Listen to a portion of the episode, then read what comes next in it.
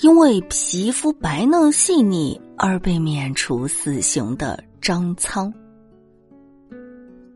张苍因为犯错被刘邦判了腰斩，他被扒掉了衣服，正要行刑的时候呢，路过的王陵见他身材高大，皮肤呢又特别的细腻，心中不禁赞叹是个美事。于是王陵大喊：“刀下留人！”然后便立刻跑去找刘邦。张苍啊，是荀子的得意门生，与著名的李斯、韩非子等人呢，也都是同窗，这也就造就了他的不凡。虽然不如其他师兄弟那么有名，但他的身份在这儿，欣赏他的人自然也不少。因此，他刚刚从学院出来，便被任命为整理文书档案的文官。等到资历够了，再继续升迁。由于朝中有着师兄李斯的帮助，张苍啊，其实什么也不用做，只要每天整理一下典籍，安安稳稳的熬日子就好。但天有不测风云，不久后，李斯就因为和赵高发生矛盾而被设计处死。没有了李斯的庇护，再加上和李斯关系匪浅。张苍害怕赵高迁怒自己，便连夜跑出了咸阳城，来到了阳武县，继续钻研学问。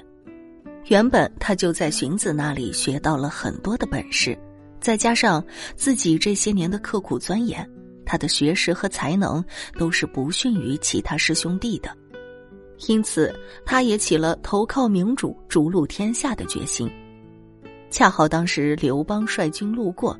张苍知道刘邦的发家史，认为刘邦有天人之资，于是便打算投靠他。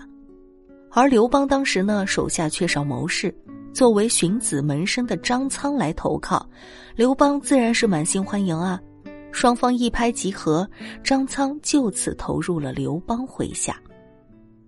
由于刚刚进军队不久，张苍的思想还没转变过来，因为粗心大意，他耽误了军机。让刘邦的军队损失惨重。刘邦以为张苍只是空有虚名之徒，再加上为了安抚将士们的情绪，便判处张苍腰刑以儆效尤。于是这一天，张苍被扒光衣服，战战兢兢等待着死亡降临时，路过的王陵看到了，他心中感叹啊：“此人啊，将来若是不死，必有一番成就。”于是便有了我们节目开头的那一幕，而刘邦呢，见自己一向敬重的王陵满头大汗的来找自己，以为有什么大事发生。等到王陵说明来意，他这才知道，原来啊是要给张苍求情的。刘邦虽然认为王陵也是与自己一样被张苍的外表所蒙骗，但他向来敬重王陵，不想因为这种小人物和他产生矛盾。于是便答应了王陵，放过张苍一命。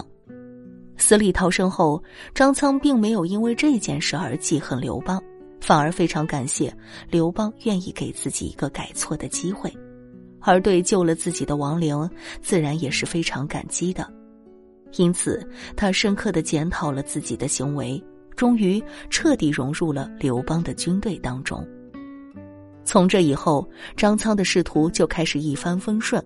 而他也在刘邦征战天下的过程中，多次发挥了自己的作用，让刘邦对他刮目相看。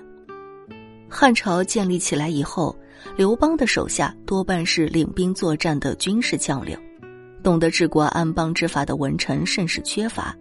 刘邦呢，便只能将更多的重任交到了萧何身上，萧何因此苦不堪言，于是他便向刘邦推荐了张苍。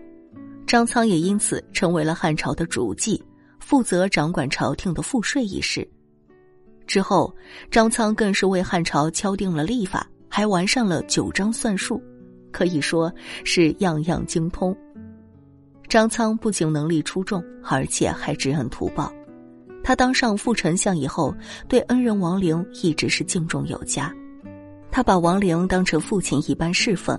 等到王玲去世时，又把对王玲的尊重转移到了王玲的妻子身上，常常会去王夫人的家中侍奉她吃饭。